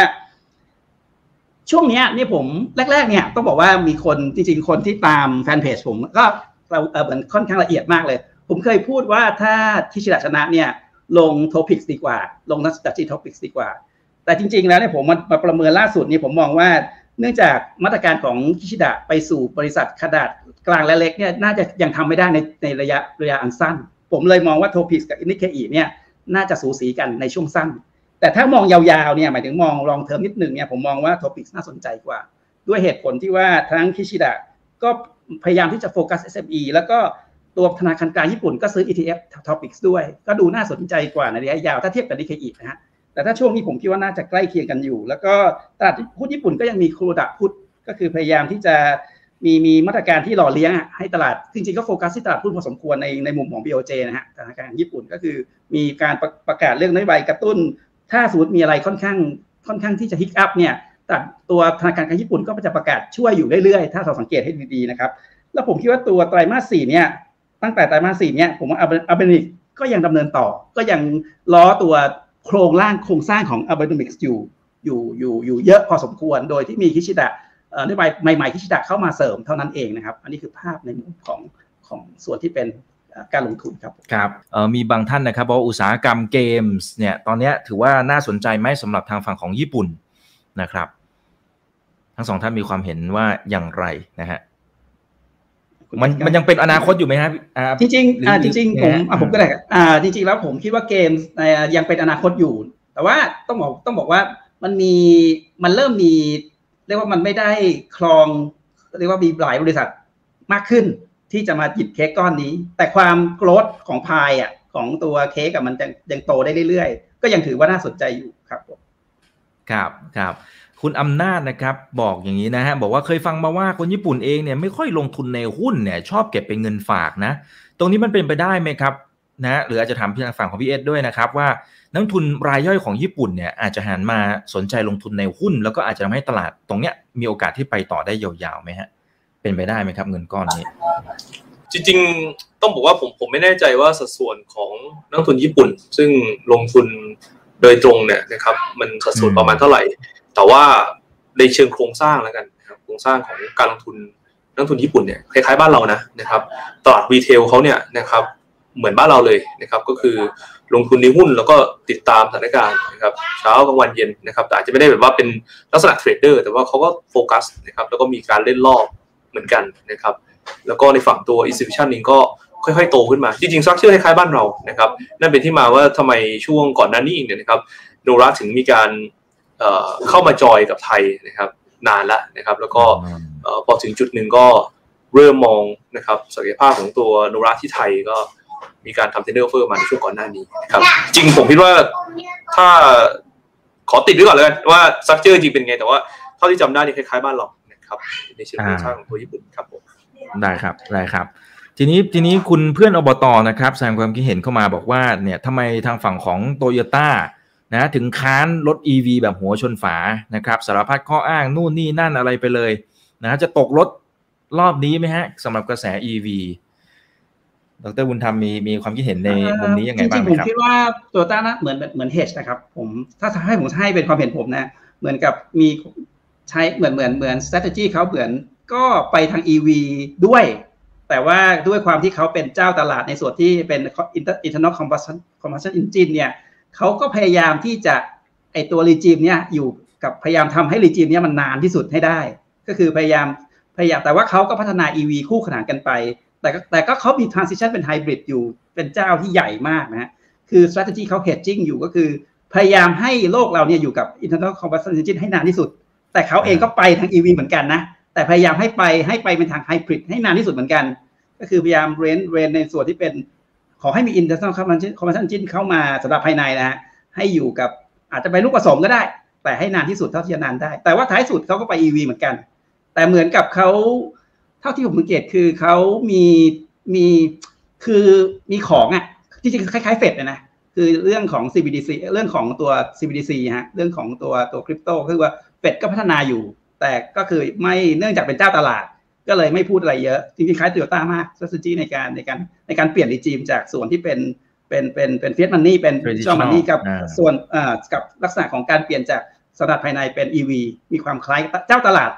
พยายามดึงให้อยู่ในส่วนที่เป็น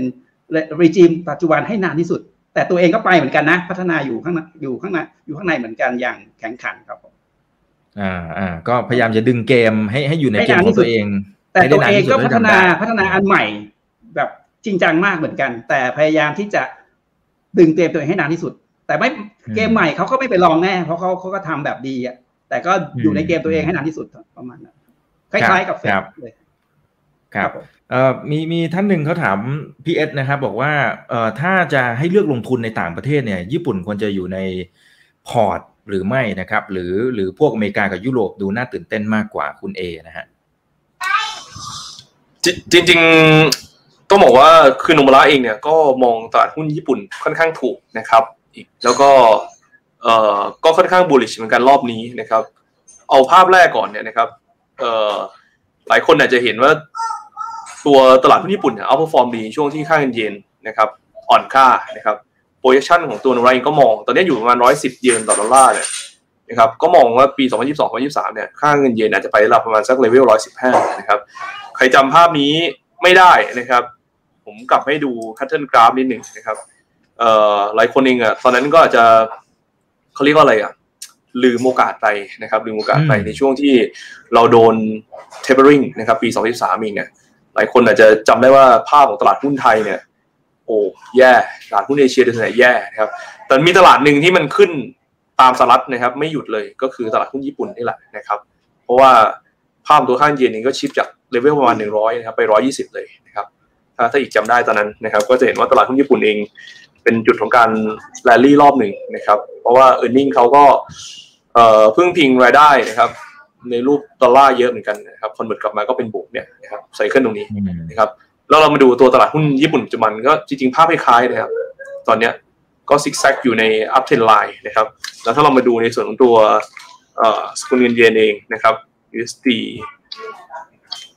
JPY ตอนนี้สังเกตนะครับ เนี่ยมันสร้างฐานเตรียมที่จะ breakout ขึ้นไป มันเหมือนกับช่วง cycle ตอนที่ taper รอบนั้นเลยนะครับพอวิ่งขึ้นไปเนี่ยค่าเงินก็จะเป็นตัว boost ในเรื่องตัว e a r n i n g ส่วนหนึ่งนะครับ กลับมาที่มุมมองโนมุระว่าเขาคิดยังไงต่อตัวตลาดหุ้นญี่ปุ่นบ้างนะครับ ก็ต้องบอกว่า เหมือนที่ดรบุญธรรมมองอะก็คือมองมองขึ้นนะครับ มองขึ้นแล้วอาจจะมอง bullish กว่าว่าเอ่อ range ของการ trade เนี่ยอาจจะไปถึงบริเวณสองหมื่นเก้าถึงสามหมื่นห้านะครับเป็นกรอบที่อาจจะสวิงไปได้นะครับ แต่ว่าเป้าหมายในสามหมื่นสองเขาคิดว่าน่าจะได้เห็น ซึ่งไซเคิลนี้ถ้าเราดูว่าอินฟลชันกำลังจะค่อยๆขึ้นนะครับในหนึ่งสองปีข้างหน้า อาจจะไม่ได้เยอะเท่าที่คาดหวังหรอกแต่มันชิปขึ้นมาเนี่ยก็เป็นบวกเยอะละภาพของตัวตัวค่าเยนนะครับมีแนวโน้มอ่อนค่า แล้วก็ policy ใหม่ๆ ของตัวคุณฟูมิโอชิชิดะที่น่าจะเข้ามาเนี่ยก็มีโอกาสครับที่เราเห็นตัวตลาดหุ้นญี่ปุ่นค่อนข้างดี ผมก็เลยก็เลยแนะนำแบบนี้ว่าญี่ปุ่นควรอยู่ในเรดาร์ไหม ผมมอง ภาพของตัวการลงทุนนะครับในปี 2022 แล้วกันนะครับผมคิดว่าถ้าโลเคชันต่างประเทศเองเนี่ยนะครับเอากระจายพวกตลาดใหญ่ๆเนี่ย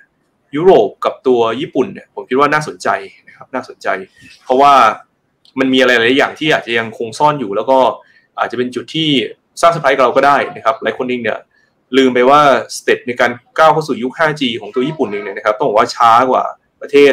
พัฒนาแล้วอื่นในเอเชียเหมือนกันเกาหลีก็นำร่องไปก่อนแล้ว เขาอยู่ในจุดที่กำลังจะทำแล้วก็นโยบายผู้นำเองเนี่ยก็เป็นคนที่สนับสนุนด้านตัวนโยบายเทคโนโลยีนะครับและแน่นอนเมื่อกี้มีคำถามมาเรื่องตัวโตโยต้าเนี่ยเขาพัฒนาไหม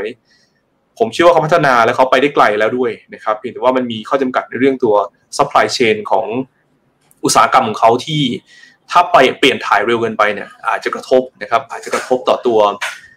เศรษฐกิจโดยรวมเยอะเกินไปนะครับก็ไปที่มาว่าเวลาเขา move เองเนี่ยมันก็จะมีจุดขั้นกลางซึ่งก็เป็นไฮบริดก่อนแล้วค่อยๆชิปไป แต่ทั้งหมดในโรมันวิ่งไปที่ตัวเอ่อ EV แน่ๆนะครับนี่ก็เป็นอะไรที่อยากให้จับตาดู แล้วก็ถ้าเกิดนักทุนเองมองว่าญี่ปุ่นนะครับเป็นหนึ่งในเป้าหมายที่อาจจะดูน่าสนใจเองนะครับ จริงๆเราเราแรงมาสายสี่บริษัทที่น่าสนใจในญี่ปุ่นนะครับแต่ผมขอพูดแค่สักสี่ตัวแล้วกันที่ที่เราคิดว่าอาจจะเป็น focus list ของนักลงทุนต่างชาตินะครับ ก็จะมีตัวออมรอนนะครับซึ่งเป็นผู้นำในการพัฒนาตัวอุปกรณ์การแพทย์นะครับนี่ต้องบอกว่าเทรนด์เรื่องหนึ่งของโลกในช่วง 2-3 ปีข้างหน้าเนี่ยนะครับ new normal เนี่ยนะครับ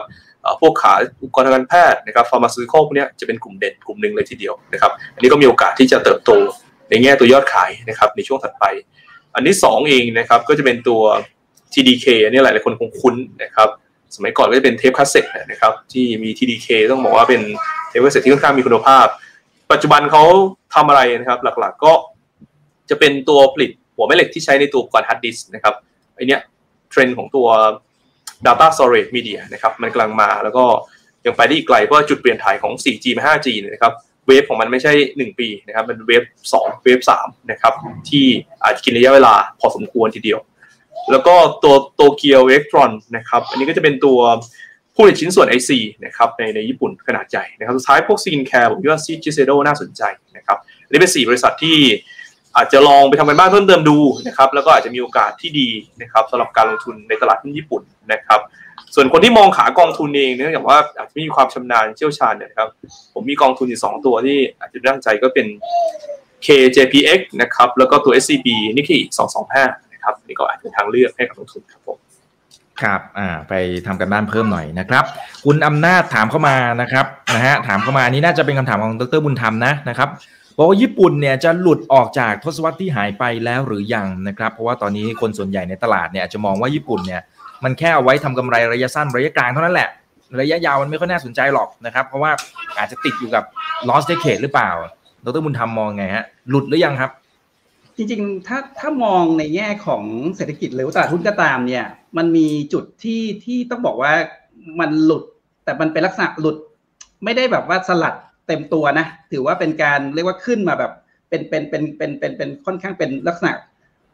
เป็น cyclical ก็ได้แต่เป็น cyclical กึ่งกึ่ง structure อยู่บางส่วนเหมือนกัน เป็น partialก็คือจุดที่เอาเป็นวิกที่ชินโซชินโซอาเบะทำ third arrow เมื่อ 2015 ตรงนั้นเนาะทำให้เศรษฐกิจญี่ปุ่นเนี่ยขึ้นมาได้ ขึ้นมาได้ดีกว่า 10 กว่าปีที่คือตั้งไล่ตั้งแต่10 15 ปีก่อนนะนะก่อน 2015 เนี่ย 2015 เป็นตัว shift เล็ก ๆ ที่ที่มันเหมือนขึ้นไปอีกระดับหนึ่งได้ อันนั้นเป็นเป็นเป็น shift ซึ่งคนจะมองว่ามันน่าจะไปได้จากนั้นเนี่ย แต่มันมาหยุดณจุดนั้นเนี่ยมันมันเหมือนขึ้นไปได้ครั้งเดียว แล้วมันมันไม่ได้ขึ้นต่อ มันก็ยังยังยังยังเรียกว่าพราทุกเรียกว่าอยู่ในเอ่อเรนจ์ที่ที่ขึ้นณจุด 201516 เนี่ย แล้วก็ไม่ได้ขึ้นต่อไป มันก็เลย คือตอนนี้พยายามที่จะผมคิดว่านโยบายเศรษฐกิจ โดยเฉพาะการคลัง แล้วก็นโยบายที่เป็นของรัฐบาลเนี่ยพยายามที่จะ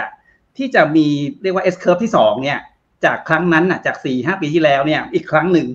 แต่ในส่วนที่เป็นเรื่องนโยบายการเงินเนี่ยผมมองว่าตัวคูโรดะเนี่ยคือจริงๆเนี่ยเขาทำได้ดีนะ แต่ว่าเขาดีจนกระทั่ง 2 ปีที่แล้วอะเขาเหมือนหยุดเหมือนกัน คือครั้งสุดท้ายที่เขาเขาทำแล้วมันมีความใหม่ก็คือ 2019 1819 ตอนนั้นนี่เขาทำ yield yield curve control แล้วก็ขยายแบรนด์แล้วก็มีการซื้อ ETF อย่างที่เราเห็นกัน Topix เนี่ย แต่ประเด็นคือว่ามันเหมือนมันเขาตื้อเหมือนกันฮะคือมันเหมือนไม่มีอะไรใหม่จากนั้นเนี่ยมันเหมือนตื้อ แต่ว่าจุดนั้นก็เป็นจุดชิปจุดหนึ่งที่ทำให้เงินเฟ้อญี่ปุ่นหลุดจาก deflation ขึ้นมาอยู่ระดับที่ศูนย์ศูนย์จุดต้นๆเนี่ยมันก็เป็นจุดที่หลุดคือทำให้ญี่ปุ่นหลุดจาก deflation ได้ ถ้าเป็นถ้าจะเคลมเครดิตของคุโรดะนะฮะ แต่ว่ามันเหมือนกึ่งๆก็คือมันเหมือนครั้งเดียวคล้ายๆ กับลักษณะของของอาเบะรูเอ่อเติร์ดเอลก็คือ มันทำแล้วมันไม่มีตัวต่ออะมันเหมือนมันมันดึงไว้ครั้งเดียวไม่มีดึงต่อไม่มี S curve ต่อแล้วก็คล้ายๆคุโรดะก็คือคล้ายๆกับหลุดไปแบบคือทำได้ดีเป็นระยะระยะหนึ่งห้าครั้งหนึ่งหนึ่งแปดหนึ่งเก้าครั้งหนึ่งแล้วก็เหมือนประเด็นผมว่าคุโรดะมีจุดด้อยก็คือไม่เหมือนมาริโอดากี้คือไม่มีคำคมๆให้มั่นใจเนี่ยคุโรดะทำได้คือลักษณะที่เป็นใช้คำว่าลักษณะของของ ของการคอนวินส์ตลาดตลาดเนี่ยทำได้สู้ดากี้ไม่ได้ มันก็เลยเป็นจุดที่ทำให้ คือมันไม่มีคำแบบ what it takes ว่าอยู่ยุโรปยังไงก็ไม่ล้มไม่ไม่ไม่ไม่ไม่ไม่จบอะไรเงี้ย มันไม่มีจากคุโรดะคำหอมหวานอะไรอย่างเงี้ยแหละฮะอ่าประมาณนั้นก็คือผมก็เลยทำให้ เรียกว่าตัวชาร์มมิ่งอะตัวตัวตัวแมจิกลักษณะที่เป็นคาริสมาของครูดาเองเนี่ยมันมันมันมันมันไม่มันไม่เล้าใจเหมือนบริโอดากี้ก็เลยจะใช้คำว่ามันหยุดมาได้เขตหนึ่งผมคิดว่ามันมีชิปอยู่เล็กๆนะ หนึ่งห้าครั้งหนึ่งจากตัวชิโซอาเบะอืมเรื่องเติร์ดแอโร่หนึ่งหนึ่งสี่ครั้งหนึ่งแล้วอีกหนึ่งแปดหนึ่งเก้าอีกครั้งหนึ่งจากตัวฮิโรโกะครูดะจาก BOJ มันก็เลยญี่ปุ่นคือคือเหมือนฆ่าไม่ตายนะเอาตรงภาษาคืออ่าแบบว่าชาวบ้านคือ คือจะจะจะจะแบบเฮ้ยมันจะไม่ไหวแล้วมันก็ฆ่าไม่ตาย มีจุด resuscitate อะคือคือจุดที่กลับมาได้ แต่ก็ไม่ได้กลับมาแบบเฟื่องฟู แต่ว่าญี่ปุ่นมีจุดดีจุดหนึ่งก็คือว่ามีความแน่นในระบบ คือ อย่างเรื่องของเทคโนโลยีเนี่ยเขาไม่อาจจะไปสู้จีนกับสหรัฐได้ แต่เขามีจุดนิชบางจุด ซึ่งเขาสู้ได้ คือเหมือนเก่งเป็นเช่นเวทีเช่นเล็กๆอยู่ เช่นครับอย่างกรณีของตัวแนนแล้วกัน ADND ฮะตัวสักลักษณะที่เป็น Flash Memory เนี่ย ญี่ปุ่นเองก็มีตัว c ี o t a ฮะจะเป็นเป็นซับเซอรี่ของตัวชิบ้าซึ่งผันออกมาประมาณประมาณสองสามปีที่แล้วก็สู้ได้นะ สู้กับยักษ์ใหญ่ซัมซุงได้ได้แบบเขาก็มีจุดแนนเนี่ย จุดที่เป็นจุดเอ่ออย่าง Flash Memory เนี่ยเขาสู้ได้ เขาก็เรียกว่าไม่แพ้ซัมซุงไม่แพ้ของจีนเลย แต่ถ้าไปดูลักษณะที่เอาเป็นการวางวางวางลักษณะของของเออระบบที่เป็นของชิปดีไซน์ลักษณะที่เป็นตัวชิปดีไซน์เขาก็สู้ไม่ได้เขาก็มีจุดที่เขาสู้ได้ แต่เขาก็สู้สู้คือจุดที่เขาสู้ได้เนี่ยมันมีนิชเป็นเป็นเป็นนิชอยู่เป็นจุดๆแต่ว่าอืมจีนกับอเมริกาเขาแผ่ไปค่อนข้างค่อนข้างกว้างกว่า แต่จุดนิชเขาเนี่ยก็คนคนที่จะมามาล้มเขาก็ก็ยากเหมือนกัน หรือในลักษณะของ LED บางอันที่ เป็น specialize เขาก็ดีกว่าจีนกับอเมริกาไม่มีจุดบางจุด ซึ่งเขาก็เขาก็ด้วยความแน่นของเขาทำได้ดีเรื่องเทคโนโลยีอืมแต่ก็ทำได้ดีนะฮะผมมีกองทุนมามาฝากเหมือนกันคล้ายๆกับอ่าครับครับคุณโอเอสเคอยู่เอ่ครัอบเอ่อตัวเดียวกันเลย ถ้าเป็นเป็นตัวที่เรื่องของเอ่อตัว topics ก็คือตัว KJPX คือตัวเดียวกันเลย ก็ผมคิดว่าตัวตัวเนี้ยช่วงเนี้ยอาจจะไม่ค่อยเท่าไหร่ คือผมเคยแนะนำนะ เคยแนะนำเมื่อเดือนที่แล้ว แล้วก็ ก็ไม่ได้ไม่ได้เน้นมากด้วยมองมองว่าผมว่าอาจต้องเป็นเป็นเป็นปีหน้าเนี่ย น่าจะโอเค น่าจะน่าจะดีขึ้นเยอะ อีกสามตัวที่ผมแนะนำนูระด้วย เป็นของตัว ASP GSC ครับของ Asset Plus Asia Plus Asset Plus Asset Plus JSC ASP JSC คือปีตัวแม่เป็นนมละ High Conviction Conviction Fund เป็นของถ้าจะ long term holding ผมว่า ASP JSC เนี่ยน่าสนใจ มีนมละ High Conviction Fund เป็นเป็นกองทุนแม่ แต่ถ้าถือสั้นๆ ผมแนะนำเป็นของ b ีนิปอน ของบัวหลวงนะฮะ b ีนิปอนที่มีโนมูรัส Strategic Value Fund เป็นกองทุนแม่ แล้วก็ท้ายสุดถ้าจะเอา mid small cap เนี่ยผมมองไปที่ KF J JSC J JMSCP คือเป็นของกรุงศรีนะฮะที่เน้นเอ่อ mid and small cap มีกองทุนแม่เป็น MUFJ FG ก็เป็นบริษัทแม่ของของของของตัวกรุงศรีเอง Japan Equity Small Cap Fund ถ้าจะโฟกัส mid and small cap ผมว่าตัว KFJ JMSC เนี่ยซึ่งมี MUFG Japan Equity Small Cap Fund เนี่ยดูน่าสนใจ อาจจะมี runner up ซึ่งตามห่างๆก็คือ UOB Mid Small Cap นะครับ แล้วก็ของ KT KT Japan ก็คือมี Henderson Horizon Fund เป็นกองทุนแม่ตามห่างๆของตัว MUFG ของของกรุงศรีครับผมครับ โอ้ เรียกได้ว่ามี มีทุกกลุ่มอะนะฮะอยากจะลงทุนในกรอบ timeframe ไหนอะไรยังไงก็ก็สามารถที่จะเข้าไปศึกษาข้อมูลเพิ่มเติมนะครับแล้วก็เลือกลงทุนได้จริงๆเวียเซ็ตเวียเซ็ตก็ไม่มีเผอิญไม่มีตัวกองทุนของญี่ปุ่น ก็เลยเลยไม่ได้ไม่ได้ recommend ของ We Asset แต่ถ้า We Asset ที่ผมแนะนำตัว global equity นะครับ ตัวเป็นเป็นเป็นเน้น develop market G เป็นตัว V global equity เน้นตลาดเน้นส่วนที่เป็นตลาดหุ้นของ develop market เป็น Fundsmith นะครับกองทุนแม่ Fundsmith ก็ก็ก็เก่งอยู่ แล้วก็อีกกองหนึ่งก็คือตัว V ยุโรป V ยุโรปนะครับเพิ่งออกประมาณ 3 เดือน เน้นวิ small cap เป็นกองทุนแม่เป็นของเยอรมัน Berenberg มันเป็นคนเป็นบริษัท fund ที่เก่งมากในเยอรมัน ก็ดูเป็นเป็นอีกทางเลือกอีกทางเลือกหนึ่งนะครับลองดู ก็วีมีน่าสนใจอยู่หลายตัว ก็ได้นำเสนอตัววียุโรปกับ V Global Equity ครับผม ได้ครับได้ครับ ก็ยังไงไปศึกษาข้อมูลเพิ่มเติมทุกๆท่านนะครับอันนี้เราไม่ได้เตรียมกันเลยนะฮะทั้งสองท่านก็ก็มีโพยกองทุนมาฝากพวกเรากันด้วยนะครับยังไงก็เข้าไปดูข้อมูลก่อนการตัดสินใจในการลงทุนด้วยนะครับนี่เราคุยกันเพลินๆนะครับ เกือบจะหนึ่งชั่วโมงเกือบ10นาทีละนะครับก็ขอบคุณทุกท่านที่ติดตามชมกันด้วยแล้วก็ขอบคุณทั้งสองท่านด้วยนะครับแต่เดี๋ยวครั้งหน้าถ้าทางฝั่งของญี่ปุ่นเขามีความคืบหน้าอะไรยังไงเนี่ยเดี๋ยวเรียนเชิญเข้ามาร่วมพูดคุยถกกันเพิ่มเติมด้วยนะครับนะฮะโอเคเอาละฮะวันนี้ขอบพระคุณมากนะครับทั้งสองท่านครับ สวัสดีครับ สวัสดีครับผมสวัสดีครับ สวัสดีครับพี่ สวัสดีครับพี่บุญธรรมครับผม